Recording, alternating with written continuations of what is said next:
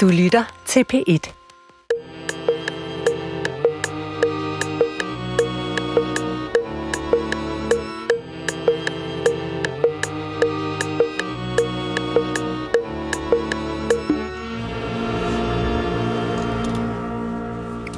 Goddag, mit navn er Peter Lund Madsen, og rigtig hjertelig velkommen til Hjernekassen på P1.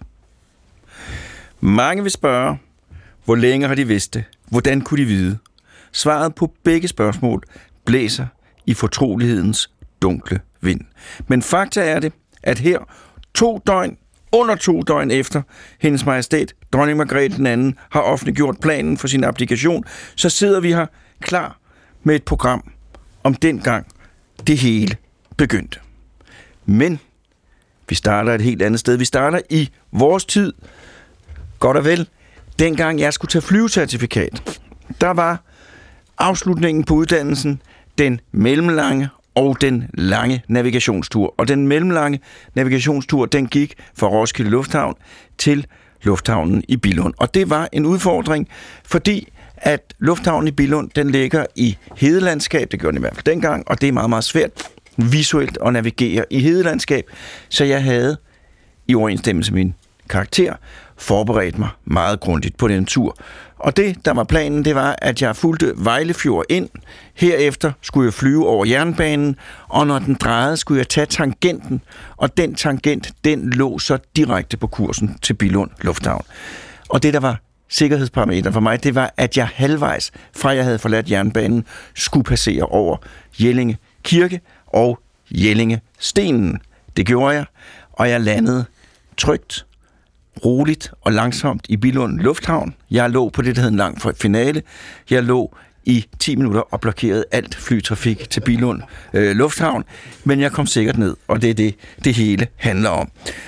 Senere, kom jeg tæt på Jellingstenen. Og det skete sent i mit liv. Det var, da min redaktionschef Morten Krøholt og jeg var på en af vores utallige research-ture rundt om i landet, og Morten insisterede så på, at jeg nu skulle se Jellingstenen tæt på, og det gjorde vi. Og Morten, som er et stort socialt talent, jeg vil ikke sige ekstrovert, men i stand til at skabe kontakt alle steder, kom i snak med øh, museumsbutikkens personale og øh, vi talte om forskellige ting, og vi kunne lynhurtigt høre, at Adam Bak, ansat på museet, var en person, der nød den yderste respekt.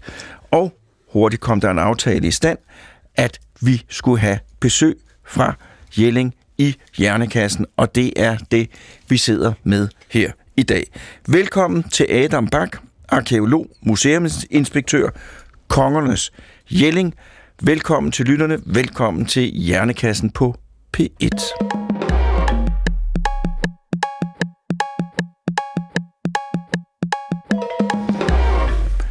Adam Bak, allerede nu vil jeg spørge dig, jeg har sagt både Jellingstenen, og jeg har sagt Jellingestenen. Hvad er det korrekte? ja, begge dele kan sådan set godt være korrekt. Øh, vi siger Jelling over hos os, men øh, hvis man er lidt ældre, og kommer fra Sjælland, må man gerne sige Jellinge. Jellingestenen. hvad siger, hvad siger øh, Nationalmuseets direktør? Ja, han siger Jellinge. Han siger, men han er også ældre og kommer fra, og ja. kommer fra, fra, fra Sjælland. Ja, jeg har prøvet at rette ham, men øh, det, det går ikke altid lige godt. Men begge dele er også fint. Begge dele er fint. Det er skønt. Vil du fortælle lidt om dig selv? Ja, jeg er uddannet arkeolog, og så har jeg også en uddannelse i noget, der hedder moderne kultur og kulturformidling. Så jeg har faktisk også skrevet special om amerikansk fodbold. Det kan vi jo så snakke om en anden gang, hvis det skal være. Øh, og så er jeg ansat som museumsinspektør på Kongernes Sjælling, som er en del af Nationalmuseet. Og hvorfor valgte du at blive arkeolog? Uha. Og du behøver ikke, hvis du siger det for indvægt, så kan vi bare springe over. Jeg synes, at øh, jamen, jeg synes, de gamle dage er fede. Altså det, det kommer jo helt fra, fra, fra da jeg var helt ung, tror jeg, ikke, hvor man læste både Ringenes Herre, og jeg spillede også lidt Dungeons and Dragons og den slags. Så jeg synes, øh, sådan noget med svær og, og sådan noget, det har altid fascineret mig. Så vikingetiden, det er, jo, det er jo ret heldigt for mig, at jeg kan lande et sted, hvor jeg kan sidde og snakke om det nu. Hvad, hvad er det, der gør, at historien er vigtig? Jamen, historien er jo vigtig af mange årsager, efter min mening. Altså for det første, så øh, er det jo, vi mangler jo hele tiden på forklaringer på, hvorfor ting ser ud, som de gør i vores land. Hvorfor er der en forhøjning der? Hvorfor er der en bakke der? Hvorfor står der en sten der? det er jo øh, den menneskelige natur at være nysgerrig på den slags ting. Og der er arkeologien noget af det, som prøver at finde nogle af de svar. Og det synes jeg jo helt i sig selv er øh, fantastisk interessant. Og så er der jo altid det, som, som blandt andet også historikere trækker frem. Ikke? Det er altså, at man skal jo kende historien for at lære historien, så man ikke gentager fejlene. Og kan du komme med nogle eksempler på, at det er rigtigt, eller er det bare noget, man siger? Øh, sådan lige på stående fod, der, altså, der er jo masser af eksempler på, hvordan at man har prøvet at løse nogle problemer, som man havde i en gang i forhistorien, og de, de problemstillinger har man så fået løst, og de, de hjælper os jo stadigvæk hele vejen op til i dag. Opfindelsen af penicillin for eksempel, eller et eller andet den stil der. Øh, så på den måde, så, så, så er det jo altid interessant at finde på, se hvordan tidligere man har prøvet at løse nogle problemer, som vi også står med i dag, for eksempel.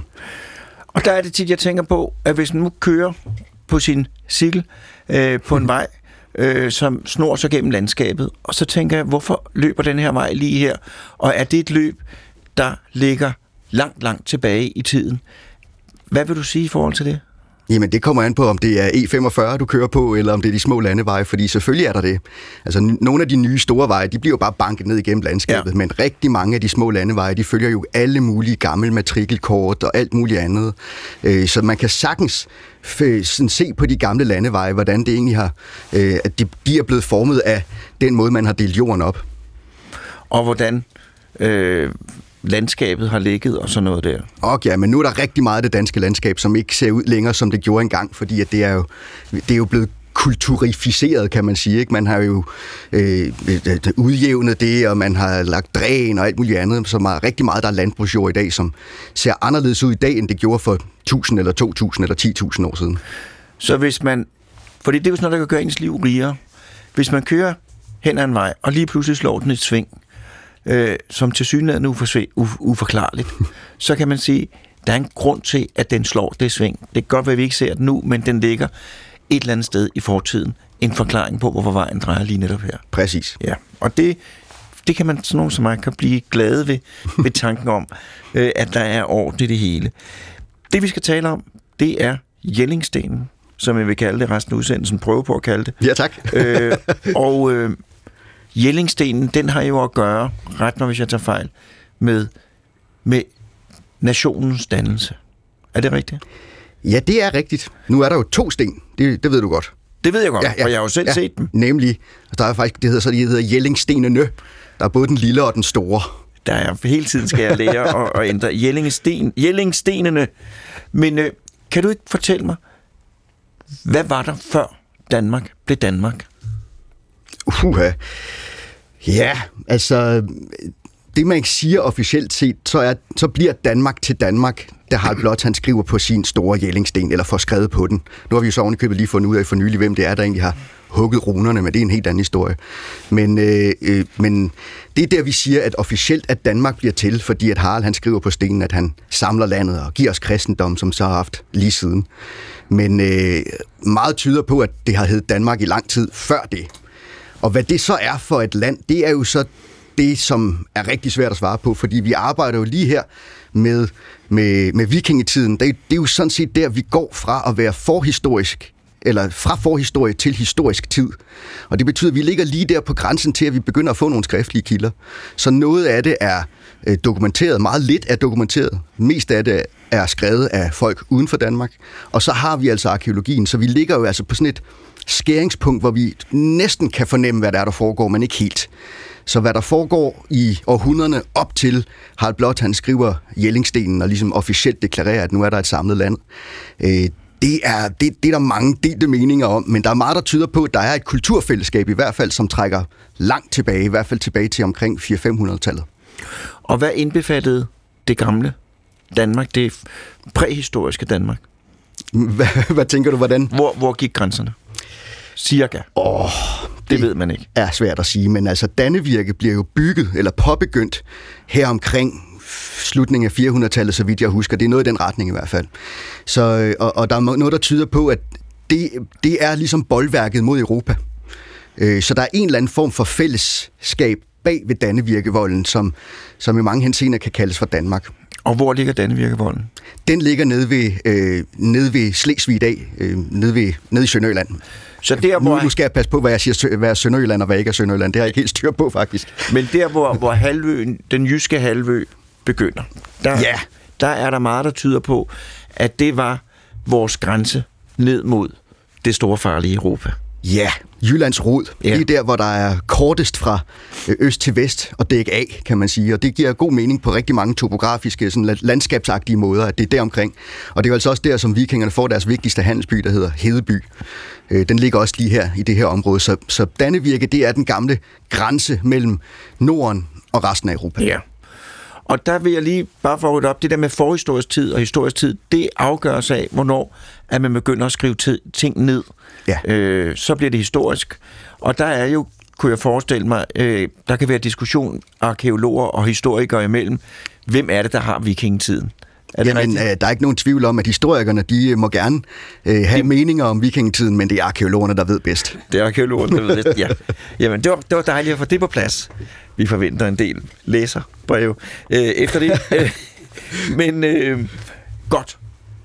Hvad er det så, der sker? Hvordan ved man noget om, hvordan Danmark opstår?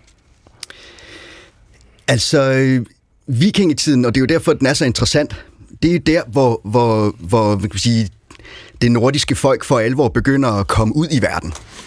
Og det sker jo allerede i slutningen af 700-tallet, hvis man skal ligesom trække nogle grænser. Øh, og, og der har historikerne blandt andet sat en grænse, der siger, at nu vi går fra en periode til en ny periode, vi nu kalder for vikingetiden i 793, hvor vi har et, en skriftlig kilde, der nævner et vikingeangreb på et kloster over ved øh, England, der hedder Lindisfarne. Og det siger man så, det er ligesom det første registrerede vikingeangreb, så derfor starter vikingetiden der. Bum. Og som arkeolog, der vil man nok sige, det, det er Der nok lidt mere, lidt mere glidende overgang. Ja. Ja. Ikke? Øh, men, øh, men der er altså en periode, sådan fra øh, 700-tallet af og frem efter, hvor, hvor, hvor, hvor de nordiske folk begynder at komme ud i verden øh, og stifte bekendtskab med, hvordan man gør ting andre steder. Øh, og det er den proces af, at, øh, at de for alvor begynder at integrere sig med, med øh, resten af Europa, altså komme ud i verden, røve og stjæle og plyndre og alle de der ting der, men de tager jo altså også ny inspiration med sig tilbage, nye genstande og nye idéer. Og det er den der sammensmeltning mellem de gamle nordiske kulturtraditioner og så den her indblanding af nye tankegods fra resten af Europa, som skaber vikingetiden efter min mening. Så det er, jo en, det er jo en langsom proces, hvor man kan se for eksempel fra starten af vikingetiden, hvor vikingerne bare river dørhåndtag af klostrene, fordi de skinner, og tager dem med hjem og laver dem om til smykker. Øh, til 100 år senere, der ved de, at dørhåndtag måske ikke er det mest vigtige. Øh, de, de har ligesom fundet ud af, hvad genstandene ude i verden bruges til, og så begynder de at bruge dem på samme måde. Så der er, der er, en, der er en skarp læringskurve, kan man sige, fra at man bare tager alt med hjem, der skinner, til man begynder at finde ud af, hvad tingene egentlig bruges til, og, og man selv bruger dem på samme måde. Og den udvikling, det er, jo, det er jo det, man kan se i vikingetiden, synes jeg i hvert fald, man kan se. Og den der vekselvirkning mellem det nordiske og resten af Europa, det er det, der skaber øh, vikingetiden efter min mening, og det, der skaber den statsdannelse, som Harald Blåtand så officielt står for i midten af 900-tallet. Men der kan man jo også godt her mange år efter tænke over, at dels så, så havde vi o- i vikingetiden store landområder sammen med Sverige og Norge, øh, som vi under ingen omstændigheder skal gøre krav på nu om dagen, fordi så kommer der ballade. Men at det vi gjorde under vikingetiden, danskerne, nordmændene, svenskerne, islændinge, det var jo i mange tilfælde fuldstændig bestia- bestialsk og forfærdeligt.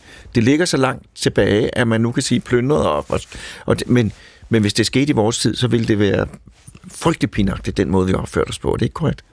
Nej, det ved jeg ikke. Altså jo, men altså i, i krig gælder alle, øh, alting jo. Det kan man jo se i, i, både i Mellemøsten og i Ukraine. Altså folk begår jo de mest forfærdelige Ja. ja. øh, ting mod hinanden. Og det gjorde man også i vikingetiden. Og der vil jeg så sige, at i den sammenhæng, der var vikingerne ikke anderledes end nogen som helst andre af de europæiske folkeslag. De var bedre til det. De var bare bedre til det. De var bare bedre. Og hvad var det, der altså- gjorde, at vi var bedre til det? Jamen, øh, det var jo en god blanding af den, den nordiske tankegods, kan man ligesom sige. Hele den nordiske religion, asatron, det er jo en, en krigsreligion. Det vil sige, at øh, det bliver forherliget helt op på et religiøst plan at være en god kriger. Og det vil sige, at man fra barnsben af bliver trænet til at være en god, disciplineret kriger. Øh, en professionel kriger. Og det er anderledes end nogle af de andre europæiske lande på det her tidspunkt her. Så, så, så altså, de var ikke mere bestialske eller mere blodige. Eller de var bare mere, dygtigere. De var bare dygtigere til det. Øh, og så skabte de jo så også øh, en økonomi på baggrund af det, hvilket så ligesom også er det, man... Øh, derfor, at vi får så mange kilder fra for eksempel England og, og Frankrig og Tyskland osv., fordi det var jo offrene. Øh, og, og, og det var jo det, simpelthen, det blev en del af økonomien i, i vikingetiden for de nordiske folkeslag. Det var jo, man dyrkede jord, man, havde, man, man var jo bønder først og fremmest, men man supplerede altså sin økonomi ved at tage ud og tage andres ting. Og det gjorde, at man kunne komme hjem og vise det frem, og så havde man fået større øh, ære. Altså det var jo en måde at skaffe sig personlig ære på. Det var jo at komme hjem og sige, se hvad jeg har skaffet. Øh, så, så det blev bare sat i system på en anden måde. En effektiv måde. Meget effektivt. Og hvor kommer så Jellingstenen, Jellingstenene ind i det her? De kommer ind i det på det her tidspunkt, hvor vi har haft vikingetid i 150 år eller noget i den stil her. Øh, og, og altså, det er begyndt at blive sat mere i system. Altså, det starter jo ud med små vikingeangreb, øh, måske en sejlbåd, der kommer, og så tager de nogle ting, og så i løbet af de næste 100 år, så bliver forsvarsværkerne i Europa bedre til at stå imod de små vikingeangreb, så vikingerne bliver nødt til at organisere sig bedre og tage afsted i 10 skibe i stedet for to skibe, øh, for at kunne gøre det samme, som de gjorde før. Så hele tiden den her vekselvirkning mellem, at man angriber, og de bliver bedre til at forsvare sig, man bliver nødt til at være flere for at kunne overmande det bedre forsvar, det, det skaber den her større organisering. Og når vi når op i 900-tallet, så er den her organisering så god, at vi begynder at snakke om en regulær statsdannelse. Og det er der Gorm den gamle, Harald Blåtands far, og så også Harald Blåtand, og ikke mindst Gorms kone, dronning Tyre, Harald Blåtands mor, kommer ind i billedet. Det er dem, der officielt set i hvert fald skaber den her første statsdannelse, officielt set. Som gør, at man simpelthen kan tage afsted mange skibe, velorganiseret, med et bagland, der står klar til at støtte øh, og hjælpe. Det er i hvert fald det, vi kan se, der sker med Harald Blåtands søn Svend Tviskæg, som overtager et, et, et, en velsmurt maskine af et land, øh, da han bliver konge efter Harald Blåtand. Og, og det, det gør jo så, at han faktisk tager på invasion og mere eller mindre underlægger hele resten af Norden under sig. Ja. Men først så skal vi lige tænke på vores forfædre, fordi for mig har det her jo en speciel, speciel betydning, i og med, at jeg har fået foretaget en gentest, mm-hmm. øh, og fået blotlagt, øh, eller kortlagt træk af min slægts forhistorie. Og det viser sig, at øh, min slægt bærer øh, det meget, synes jeg, attraktive øh, gen M180-allelen, Javel. som jo er associeret med, eller mange anser fra associeret med vikingeslægten. Mm-hmm. Så øh, jeg har, hvis det er korrekt, øh, vikingeblod rullende i mine år, og det forklarer mange ting. øh, for mig ja, ja. Øh, og min bror, det forklarer en underlig udlængsel, jeg altid har følt, følt når, når foråret kom til de danske kyster. Øh, og jeg følte mig draget mod eventyr øh, og alt muligt andet. Øh, og øh, derfor så er det jo for mig stort, øh, det her vikinger. Og det, som jeg tænker på, det er, at de har jo siddet på de der åbne skibe, roet og med sejl, som ikke kunne særlig meget øh, i forhold til, hvad de kan i dag, sejl i hvert fald, og sejlet til USA, sejlet, det har jo været fuldstændig meget strapasserende. Det har det. Kan du fortælle noget om, om, om hvordan vilkårene har været på sådan et skib, der er på vej til, til, til, til et sted, man ikke ved, om er der? Jeg kan godt give nogle overordnede øh, forklaringer af det, men nu skal jeg huske på, at Jelling, det er jo, det er jo der er ikke, det, vi er ikke tæt på vand der. Vi landkrabber i Jelling, så jeg er ikke den største ekspert ude i vikingeskibene, men de er jo øh, åbne skibe, og alle ombord har jo, har jo arbejde der, kan man ja. ligesom sige. Det, det er jo ikke noget med, at man, at man har nogen til at ro skibet, og så står der nogle kriger i den ene ende og bare venter på at blive sejlet land. Man, man gør jo alting selv. Ja. Øh, og det er kæmpe hårdt arbejde. Altså, vi kan jo se på nogle af de, øh, der blev fundet sådan nogle, i, en, i en grav over i Oxford for nogle år siden, der blev der fundet nogle, øh, nogle døde vikinger, der var blevet slået ihjel derovre. Blandt andet var der, jeg mener, han var 16 eller 17 år gammel. Øh, en ung, en ung, håbefuld kriger, må man sige. Han havde slidgigt i skuldrene. Øh, og det er simpelthen ro. Som 16-årig har han allerede slidgigt i skuldrene af ro. Så det, det siger jo noget lige der. Øh, I hvert fald noget om det her. Det, det er et meget hårdt arbejde. Ja. Og det er i det hele taget et hårdt og brutalt liv. Øh, nu, nu, nævnte vi, nu nævnte jeg penicillin før. Det havde man jo ikke i vikingetiden. Øh, så altså, døden var altid lige rundt om hjørnet. Det var altid nærværende. Øh, og, og, og forestillingen om døden var en helt anden. Det handlede ikke så meget om, øh, om man skulle dø, det handlede om, hvordan man kunne dø. Øh, det var det, der var det store spørgsmål. Og det var der, religionen også kommer ind i billedet, ikke? fordi den forhærliger ligesom så, jamen du skal ikke dø syg i sengen, du skal ikke lide strådøden, du skal dø ærefuldt i kamp. Ikke? Øh, fordi dø, det skal du. Det ved vi alle sammen. Og det er jo også det næste, der er i religion, det er, at du er jo ikke herre over, hvornår du skal dø. Det, det er jo skæbnes bestemt. Der sidder nogle norner og har ved, flettet nogle tråde, din livstråd, og det er dem, der bestemmer, hvornår du dør. Det gør du ikke. Det eneste, du kan styre, det er, hvordan du møder din ende ordentligt. Og det har jo disciplineret de her vikinger her til at tage sig bedst ud som muligt og være ligeglade med, når de gik i kamp om de døde eller ej, fordi det var forudbestemt. Øh, så så det, har været, det har været hårdt. Det har været hårdt også at bare være landmand. Du skal forsvare din jord mod øh, andre. Du, øh, altså, der, det har bare været... Jeg er glad for, at jeg ikke levede dengang. Skal vi sige det sådan? Det er jeg, jeg, jeg simpelthen også. Jeg er kontorviking i dag. Det, jeg skal ikke nyde noget af det der, ellers tak. Nej, men det er jo en af hjernekassens mange øh, kæpheste. Det er øh, glæden og taknemmeligheden over, at man er født i vores tid, og ikke i noget, der ligger ja, over 60 år tilbage, fordi så begynder ja, det i tiltagende grad at blive ubehageligt. Nu skal vi have en jingle. Du lytter til Hjernekassen på P1 med Peter Lund Madsen. Hjernekassen i dag på P1 handler om Jellingstenene, øh, og vi har indtil videre egentlig ikke talt ret meget om dem. Nej. øh, vi har talt om det, der leder op til anslaget. Øh, men nu nærmer vi os Jellingsten. Hvad er Jellingstenene? Jellingestenene. Jellingstenene. Jellingstenene. Jellingstenene, man kan sige mange ting, ja. Men Jellingstenene, det er to store granitblokke, og nu skal jeg ikke gøre mig klog på præcis deres øh, komposition. Det, det, det er der andre, der ved mere om end jeg. Øh, men der er en ret stor runesten lavet af Gorm den Gamle til ære for sin kone Tyre, som åbenbart lige er død. Og så er der lidt efter den anden runesten, den vi kalder for den store Jellingsten, som er altså, det er ikke en underdrivelse. Det er den største runesten i verden. Det er den mest kendte runesten i verden. Det er, øh, som min øh, gode kollega Lisbeth Imer siger, det er øh, runestenenes Rolls Royce. Det er Harald Blot hans store Jellingsten.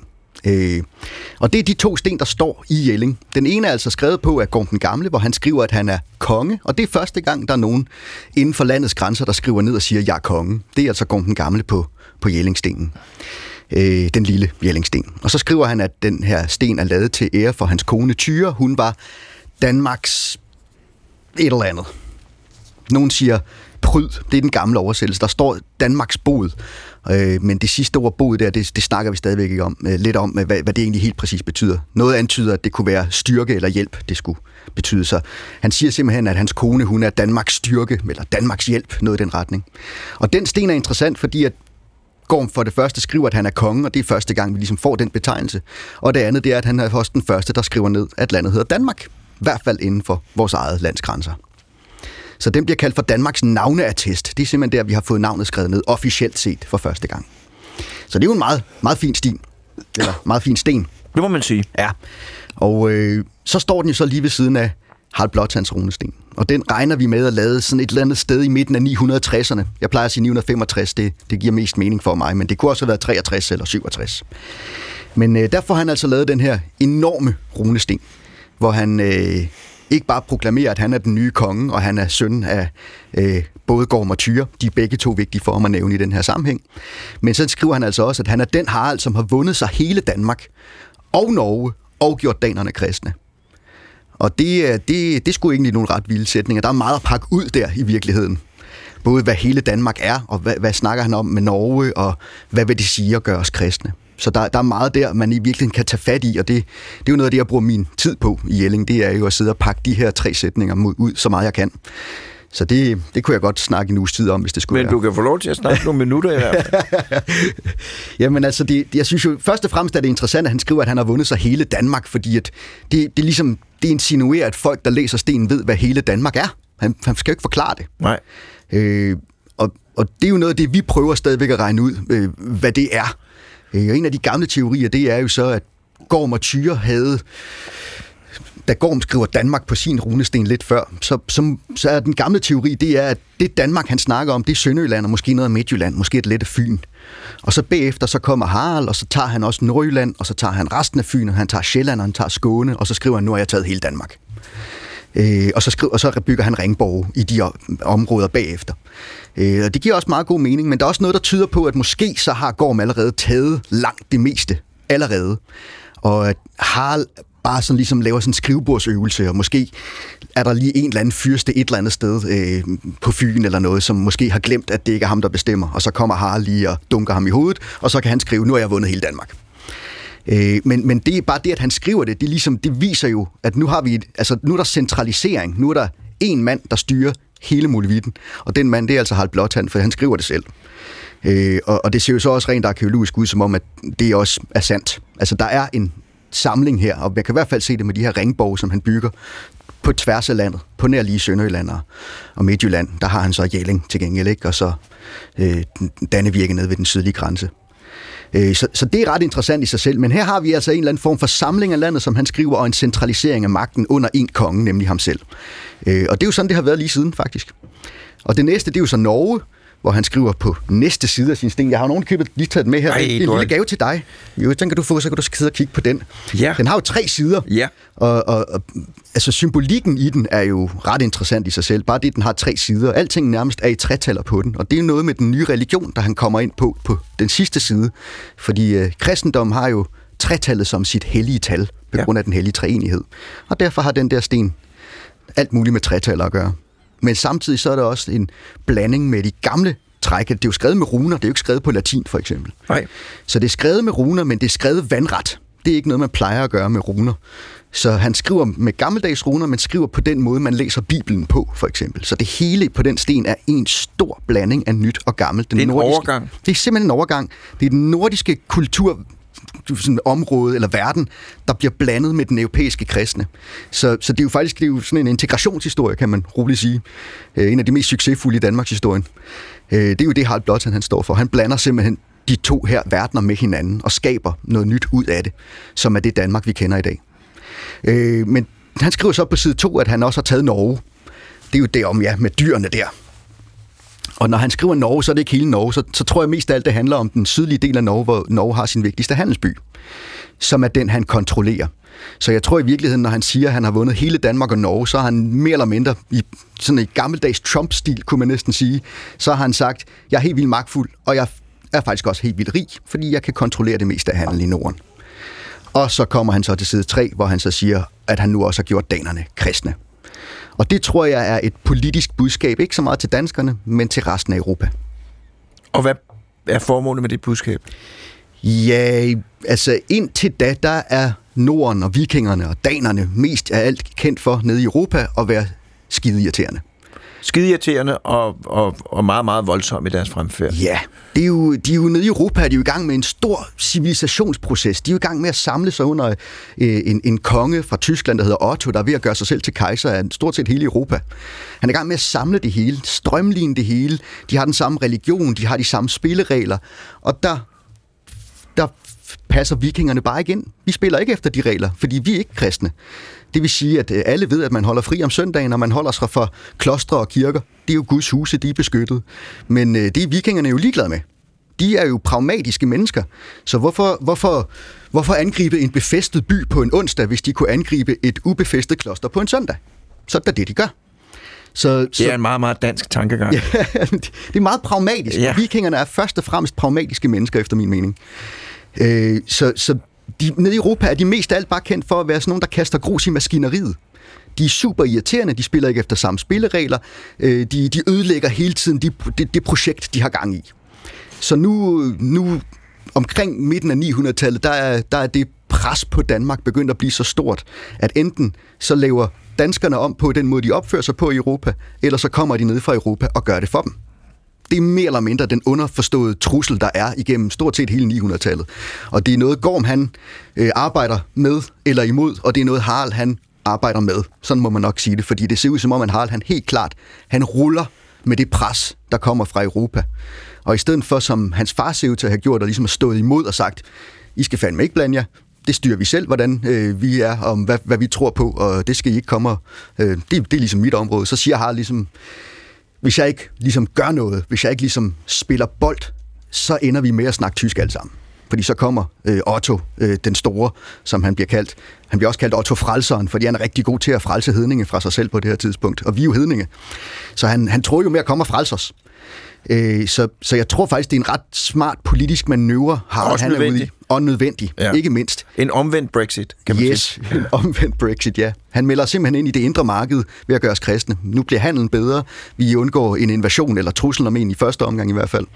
Øh, så, så det er en integrationshistorie, og det er, det er Harald, der gør os kristne, fordi at der ikke rigtig er andre muligheder. Men hvis han selv kan styre processen, så kan han jo få fordel ud af det, frem for hvis der kommer en tysk kejser og styrer processen for ham. Ja, det er jo, han, han er jo en af, en af de mange, som gør, at vi er et land. For ellers, ellers var de jo kommet, og, og så var vi jo blevet en del af noget andet i hvert fald. Præcis. Ja. Øh, hvad var det, jeg ville spørge om? Øh, jo, Gorm den Gamle og Tyre. Kan vi ja. ikke lige tale lidt om dem? Og jo. du starter. Ja, jeg starter. Okay. Øh, Altså meget af den viden, vi har fra gamle dage, nu, nu nævnte du også selv her i din intro, at du havde, du havde også haft om det i skolen og yeah. sådan noget, ikke? Der gætter jeg på, at det er rigtig meget den gamle lærdom med ham, der hedder Adam af Bremen for eksempel, som er en af de gamle skriftlige kilder, som vi har meget af vores information fra. Øh, vi er blevet nødt til at opbløde den information med de arkeologiske kilder, fordi der er ret ofte det viser sig, at nogle af de her gamle skriftlige kilder, det, det, det er simpelthen fake news. I, I bedste moderne stil, kunne man næsten sige. Øh, de skriver alle sammen, fordi det skal passe ind i deres egen samtid. Og der er ikke nogen af dem, der rigtig skriver fra vikingetiden. Ikke så mange i hvert fald. Men øh, meget tyder på, at Gorm, han kommer udefra, fra et eller andet sted. Vi ved sgu ikke rigtig hvor. Vi har nogle idéer om det, men, men vi ved det ikke rigtigt. Og hvad er idéerne? Altså, Adam af Bremen skriver, at Gorm sammen med sin far kommer fra Notmania og overtager magten i den her vigtige handelsby, der hedder Hedeby. Notmania, det kunne være sådan lidt, det skulle lidt et godt spørgsmål. Enten er det Normandiet, eller så er det Norge. Øh, det er jo det vil være sin retning, kan man roligt sige fra Danmark. Øh, så, så det er sådan lidt op i vinden. Så er der faktisk også fundet en skat i 2010 over i England, der hedder Silver, Silverdale-skatten. Og deri der er der fundet en enkelt sølvmønt fra, der, fra omkring, jeg mener det er fra 910 øh, efter Kristi fødsel, øh, hvor der står navnet på muligvis står navnet på Gorms far. Han hed Hardeknud. Ja. Og på den her sten, der stod der Erdeknud. Øh, og man kunne godt forestille sig, at det er Hardeknud, altså Gorms far. Og hvis han har fået lavet en, slået en mønt over i England med sit navn på, så er han jo en eller anden form for engelsk småkonge i hvert fald. Inden at de så tager til Danmark. Og der vil jeg sige, og det er noget, jeg ikke rigtig har dykket ned i, men det kan vi gøre en anden gang. Hele forholdet mellem Danmark og engelsk historie er meget fascinerende og meget, meget sammenvævet. Meget sammenvævet, ja, ja. ja det er det. Og det er, ikke, det er også fra før vikingetiden. Ja. Øh, det, det går meget frem og tilbage derhen over. Der er rigtig mange danske eller nordiske ord i det engelske sprog. Rigtig okay. meget af det, der har at gøre med, med husholdning og sådan noget. Det er ikke rigtigt? Helt vildt meget. Altså, sådan et ord som kniv. Hvorfor er der et K foran, øh, når du siger knife på engelsk? Du udtaler jo ikke det K, men det kommer simpelthen af ordet kniv.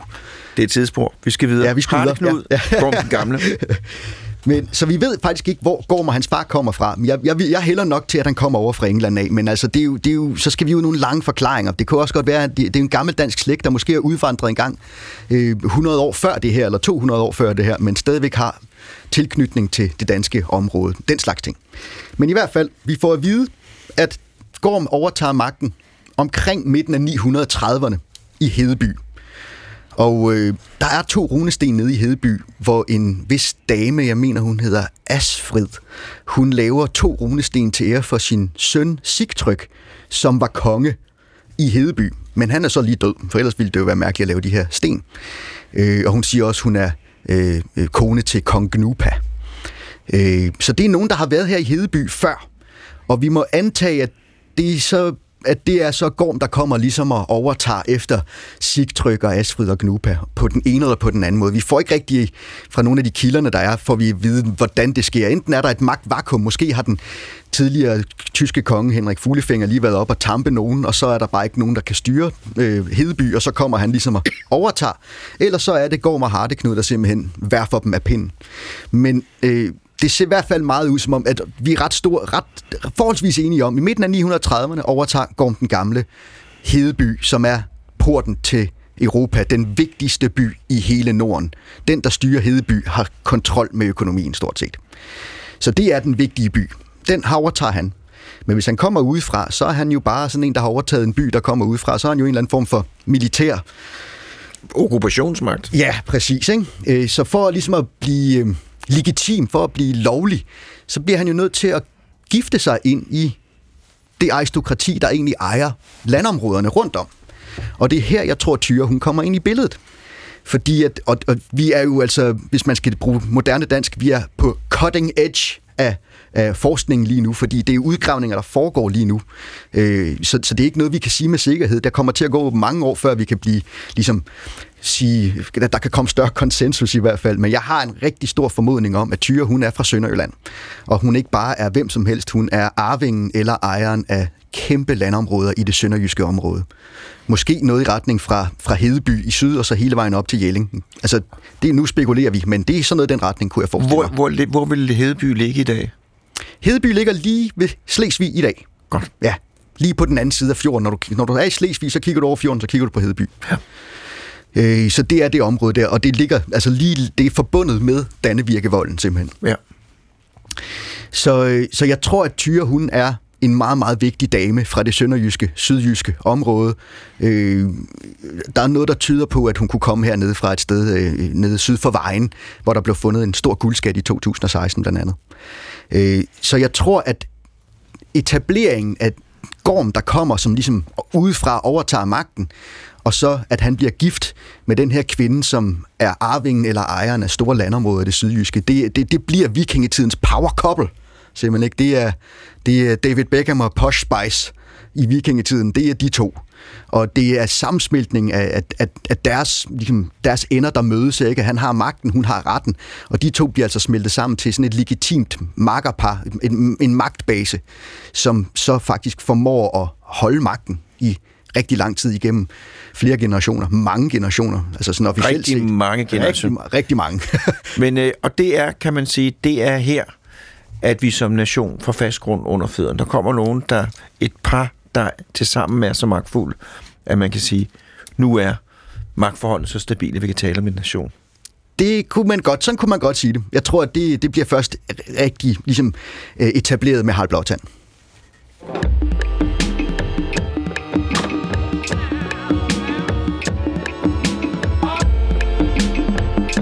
Du lytter til Hjernekassen på P1 med Peter Lund Madsen.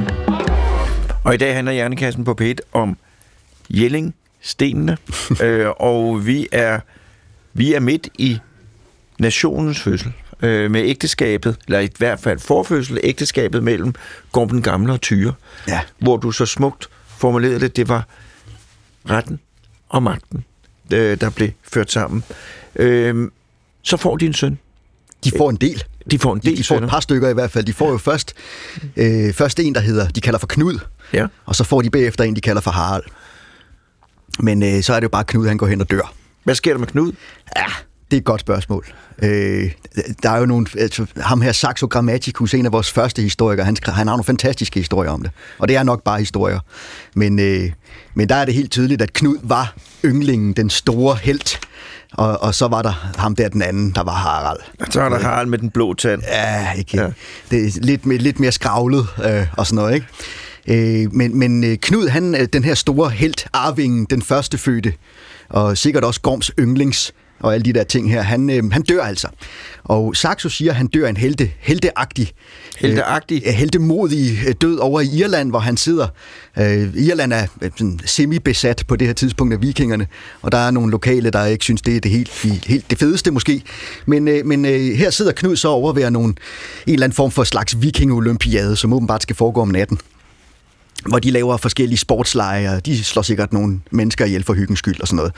Øh, det er meget brutalt, det hele, og, og her sidder Svend og morer sig med det, men der er altså nogle lokale, der synes, det er rigtig, ja, de er rigtig dumme, og så bliver Knud simpelthen ramt af en pil, han bliver simpelthen skudt øh, igennem brystet eller maven eller et eller andet, og skal lige til at dø, men fordi han er så sej, så lader han som ingenting til vikingelejene er slut. Og så ligger han så til at dø. Og så bliver han så sejlet hjem bagefter. Sådan var vi. Sådan var vi pisse seje. Undskyld, jeg baner. Men, øh, og det, det er i hvert fald den ene udlægning. Så er der en anden udlægning, som kommer fra øh, en af sagaerne, den hedder Joms Vikingesagaen, som siger, at øh, Knud øh, kommer med sine skibe og anløber op i Velimfjorden et eller andet sted, inden, han, inden de skal hjem til mor og far til jul. Og, og så møder han tilfældigvis Harald Blåtand som også er på vej hjem til jul med, med sine folk. Øh, og så griber Harald simpelthen lige øh, chancen lige der, fordi han kan se, at øh, hans flåde er større end Knuds flåde, og så angriber de, og så slår de Knud ihjel, og så kan Harald blive konge. Bum. Det er godt nok grove løjer. Det er grove løjer, det har været en lidt, lidt mærkværdig jul at komme hjem til for ja, Harald i hvert fald. Ja, ja. glædelig jul. øh, men det var simpelthen, det, det, det var man startede på. Fordi det, at, ja. øh, at, øh, at man var blevet en kristne?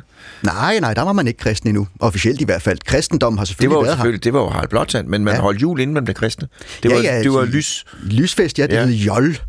Øh, ja, men det var en, en, en vintersolværvsfest. Så hele jul, juletraditionen, altså det er, jo, det er jo en gammelhedensk tradition, som kristendom bare hægtet sig på. Med stor succes. Med stor succes. Nå, men altså, Knud ryger på den ene måde eller den anden måde. Yes. Øh, og de er jo begge to spektakulære på hver sin vis. Det må man sige. Øh, hvad, hvad gør Harald så? Jamen altså, øhm, Harald, da han ligesom skal være den næste i rækken, og hvordan det så end sker, det ved vi så ikke, men, men øhm, og, og der er jo, det her det er jo rigtig, rigtig meget spekulation, for det er jo ikke noget, vi får at vide nogen steder. Men det, det jeg synes, man kan se med den måde, Harald reagerer på efterfølgende, det er, at han er en ekstremt klog mand. Altså han er, han er lært han ved, hvad han laver, og han ved, hvad der foregår nede i Europa. Jeg kunne ligefrem forestille mig, at han har fået en, en international uddannelse, eller noget i den retning. Måske har han vokset op hos nogle andre længere nede i Europa. Noget i den retning kunne jeg sagtens forestille mig sket i hvert fald, fordi han ved, hvad han laver.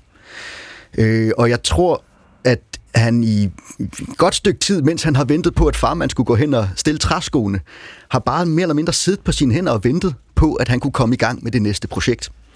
Fordi at så vidt vi kan regne ud, og det er jo alt sammen noget, der er op i vinden. Øh, det er det sparsomme arkeologiske materiale, som vi tolker ud fra, og det, det gør vi så godt vi nu kan, men vi kan aldrig vide, hvornår der dukker noget nyt op, der gør, at vi bliver nødt til at lave om på, hvad vi ved.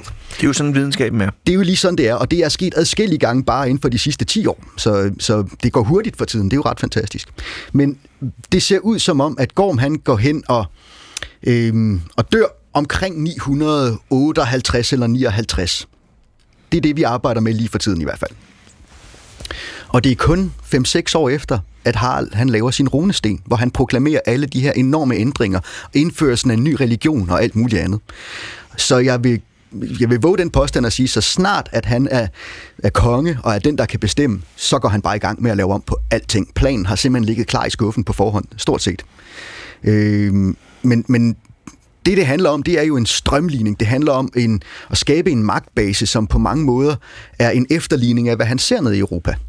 Der er jo ham her, jeg har nævnt et par gange, ham her Otto den Store. Han er altså i gang med at konsolidere sin magt som, som den nye kejser af det tysk-romerske kejserige. Og, og, og den måde, han gør det på, det er meget den samme måde, jeg synes, Harald Blot han ser ud til at gøre det på i, den, i Danmark. Altså han efterligner simpelthen den måde, Otto gør på i Tyskland og Europa.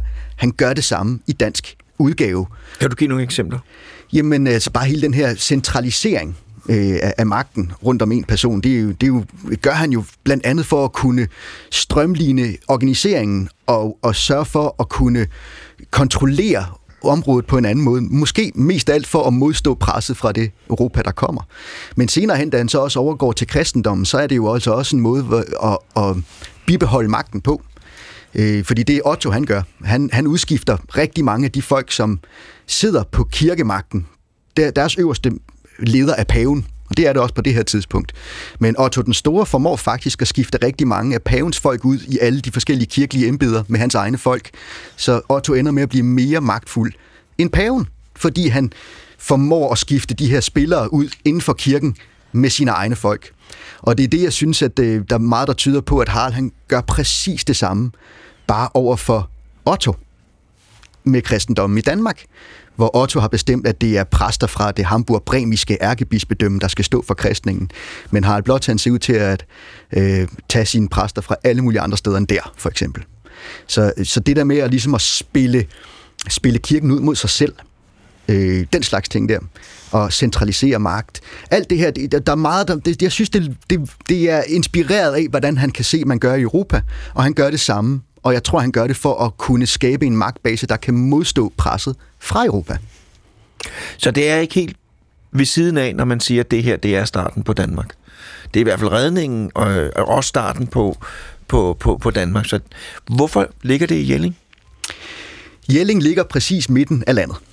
Det gør det også i dag. Altså, hvis jeg skal til, fra Jelling til Skagen, eller om jeg skal fra Jelling til København, det tager lige lang tid. Vi ligger lige i midten. Og det er en gammel tradition på det her tidspunkt, at man bygger noget stort, ligesom der symboliserer kongemarken i centrum af riget. Øh, det er jo endnu en efterligning, kan man så sige. Hele hans arkitektur er også sådan inspireret af den her europæiske tankegang.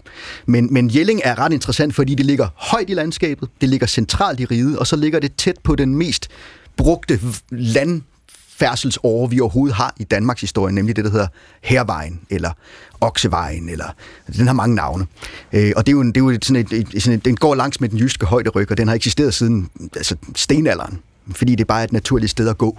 Øh, og det er farbart året rundt. Øh, og der ligger Jelling altså lige langs med Hervejen. Så stedet skulle ses. Det handlede om en iscenesættelse af, af kongemagten, Jelling. I hvert fald for Harald Blåtand. Og det er jo altså også det, vi kan se med alle de... Altså nu inden for de sidste 10-15 år, der er blevet udgravet en del og fundet en masse nye ting. Nu har du lige selv været der for nylig. Du har set de her hvide betonsøjler, der stikker op og sådan noget der. Det er jo fordi, vi har fundet ud af, at Harald han ikke bare lavede to enorme høje og en kæmpe stor runesten, men han indhegnede det hele. Og det hele er bygget ud fra en sådan arkitektonisk masterplan.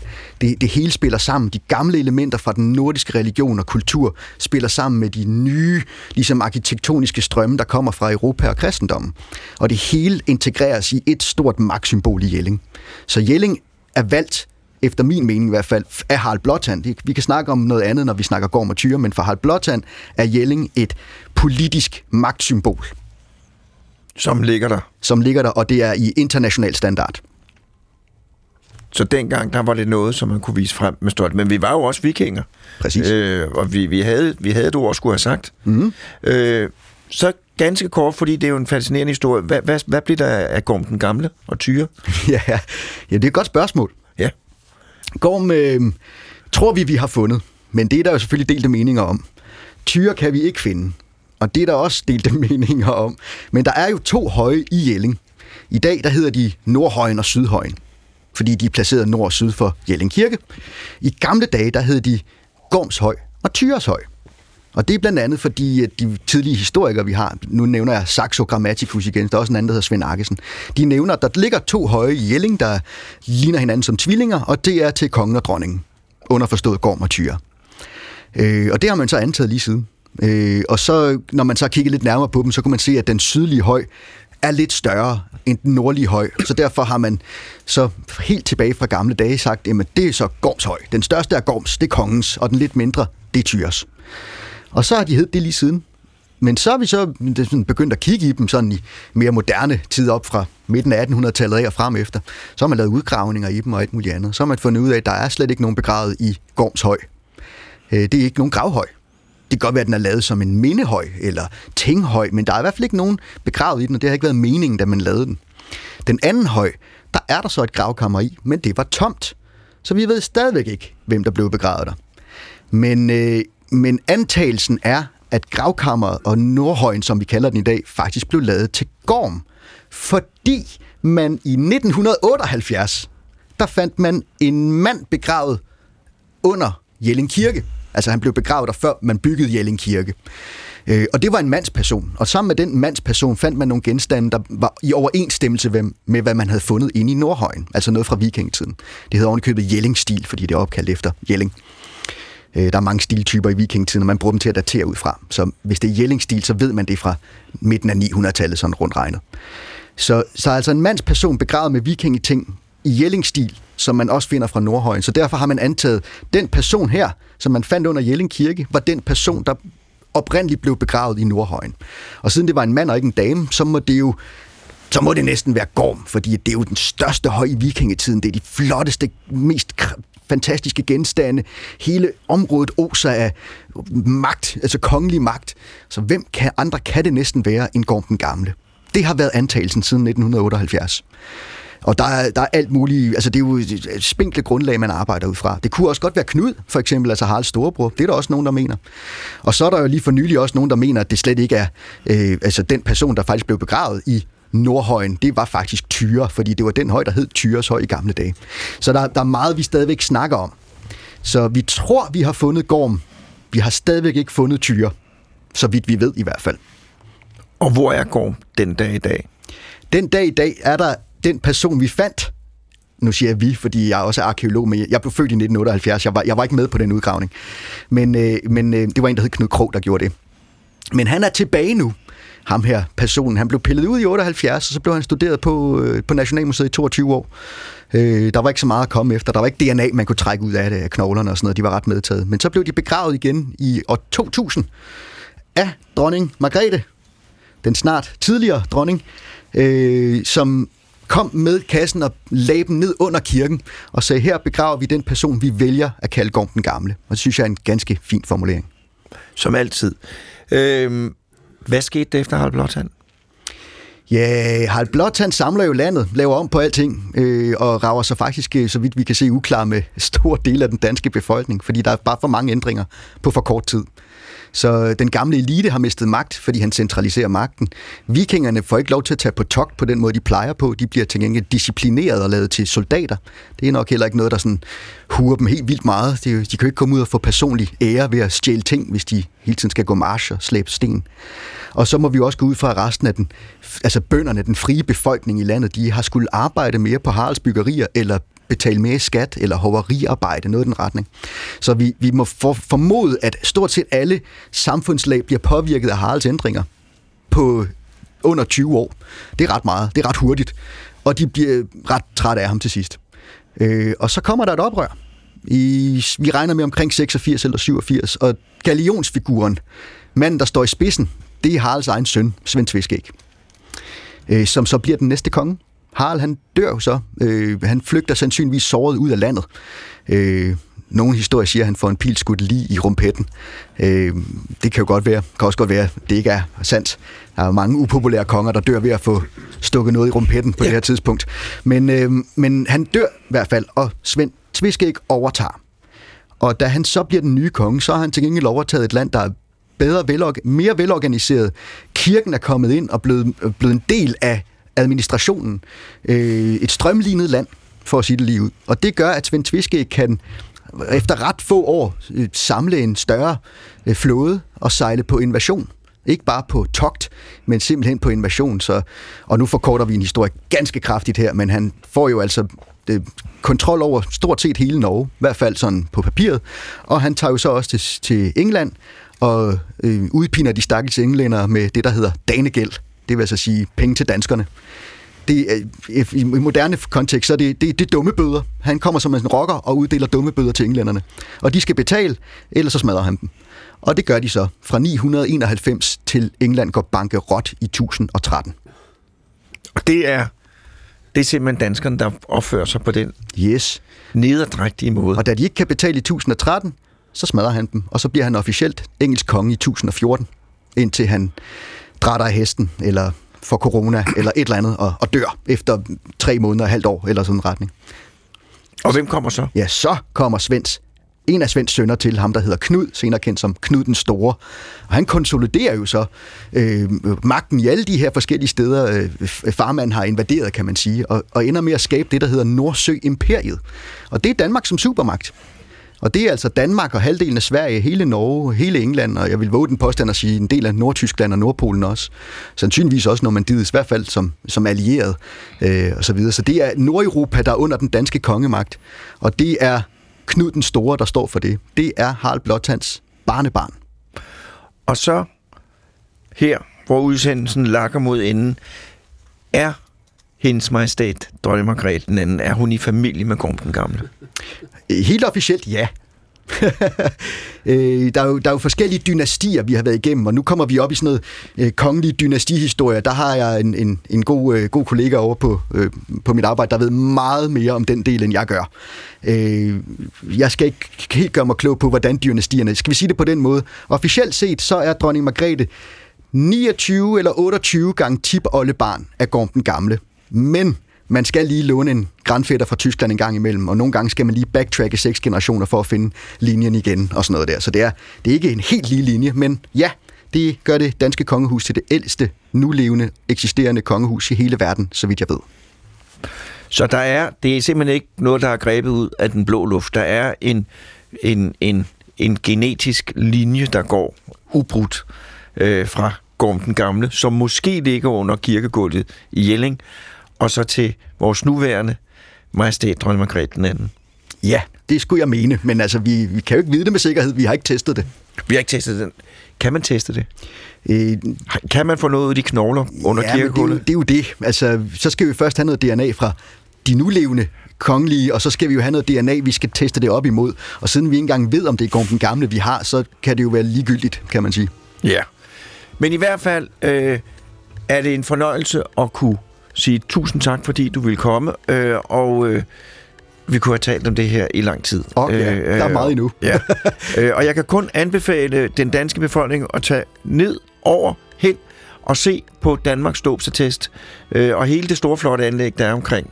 Og øh, ikke mindst museet Kongernes Jelling. Ja, lige netop. Øh, så denne opfordring givet, vil jeg sige tak til Morten øh, Krøholt, og jeg vil sige tak til vores øh, researcher, øh, Sille Augustinusen, og til lytterne, fordi I lyttede med. Og så siger jeg, fordi sådan skal det nok blive, om alt går vel, på genhør om en uge.